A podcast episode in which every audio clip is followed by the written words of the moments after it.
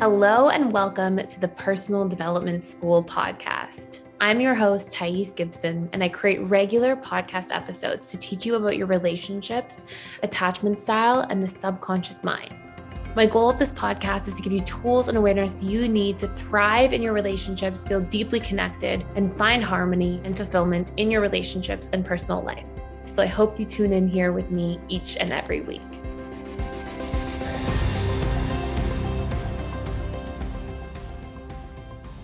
I'm going to talk to you a little bit about five key signs you may be living in survival mode. I know I've struggled with this at different points in my life, and I feel like it's something that's not really talked about enough. And I think some of the circumstances that have taken place over the past couple of years have probably only like made this a more pervasive theme in a lot of people's lives. And survival mode sort of comes about when for fairly long periods of time, we're either like living in the hamster wheel where we're just going, going, busy, overloaded, so much to get done, so many things going on, or if we're in a position where we're just in sympathetic nervous system mode for a long time. And that can be somewhat because of uh, sort of like historic childhood conditioned patterns and the way you learn to interact and, and the neurochemical sort of cocktail that your patterns of thinking and, and unmet needs or met needs elicited for long periods of time that then becomes your subconscious comfort zone. So I want to go through five key signs here um, for how to identify whether you're in survival mode or not. And if you want to um, do a deep dive on getting out of this mode and actually being able to properly regulate, we have an amazing course that just came out, and it's all about somatic processing and nervous system regulation. And it's basically retraining your subconscious mind and body and your relationship to your emotions to learn to properly downregulate so you can feel a sense of like peace of mind, control over your life again, and not feel like you're constantly in this sort of, you know, state of being overstimulated, overworked, under-rested, and, and so on. So very first sign is you are having a hard time relaxing and winding down. And it's hard to just sit still without some form of stimulation. This is a really common space that people get into when they're always in this survival mode, where it's like they can't properly wind down and just be. And they always are like, I, I see people are always escaping into things. It's like the, the phone escaping into, the television has to be on, the, the, and, and often trying to like multitask at once, or not being able to just like sit for a moment and like be with your emotions and be with your thoughts and be with your body and just like be with yourself. So this is a, a really clear sign that we're more like overstimulated and, and usually just have a subconscious comfort zone around being in sympathetic nervous system mode more often. And keep in mind too, like sympathetic nervous system mode is like, we are in fight or flight mode, sometimes freeze or fawn mode. And we are not like, our, our the, there's massive impacts on like our immune system, on our ability to like be in rest and digest mode, properly repair at the, our, our body at the cellular level. Like there are, are tremendous implications to being stuck in sympathetic nervous system mode for too long, not just mentally, emotionally, but also physically.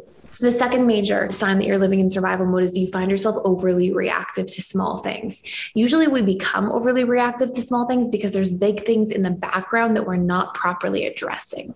And so this could be that we have hugely unmet needs. It could be that, you know, we are feeling triggered on a regular basis. We're feeling overwhelmed in our life. We're teetering on the brink of burnout all the time. And so, you know, the moment something comes into our lives, it may seem small from an objective point of view, but from the internal point of view, it's the straw that that broke the camel's back. And, you know, it feels like the world's crashing down because, you know, there's so much going on for, for that person on their daily, throughout their daily life, essentially. Number three, this is a really interesting one. Everybody, it feels like, this isn't coming up very well.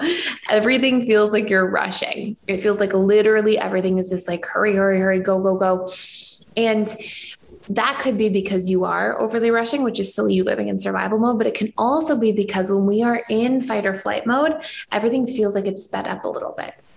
When we're in rest and digest mode, it feels like we have more space. It feels like we have more time. When we're in parasympathetic nervous system mode, it feels like everything isn't stress and rush and intense. And so um, really interesting to keep that in mind as well. And obviously, if you are overly rushing to everything, then it's also good to have better boundaries to deal with that problem at the root level as well. Technically, I think your nervous system and, and getting out of fight or flight mode and reprogramming that as your set point would be the root level, but boundaries could be another control contributing root cause. Number four is if you feel so exhausted at the end of the day, that you just crash. Like there's no in between. It's like you're really on or you're like really off. And usually that's because you're not actually spending like conscious waking time in parasympathetic nervous system mode.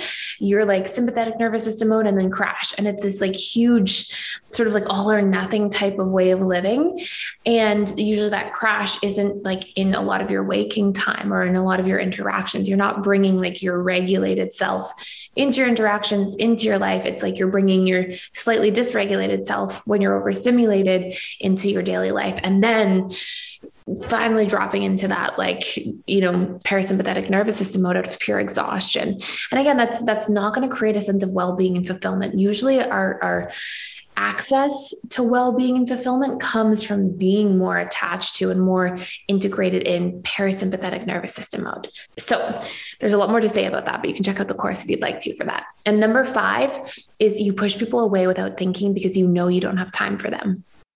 And this can be something like, of course, for periods of time, if you're starting a business, if you just had, you know, a newborn, if you are in the process of planning a wedding, you know, of course, there's going to be times where like you have to set boundaries with people differently, or you started a new job or whatever it might be. But if this is an active habit that seems to be a pervasive theme throughout the course of life, then there may be a, sort of something to look into there in terms of, are you dysregulated? Are you not, you know, showing up in the relationship to yourself? How are you feeling on a daily basis? And do you have room for things in each of the seven areas? Do you have some balance across the seven areas of life between career and finances and mental, emotional, spiritual, physical, and relationship, health, and well-being?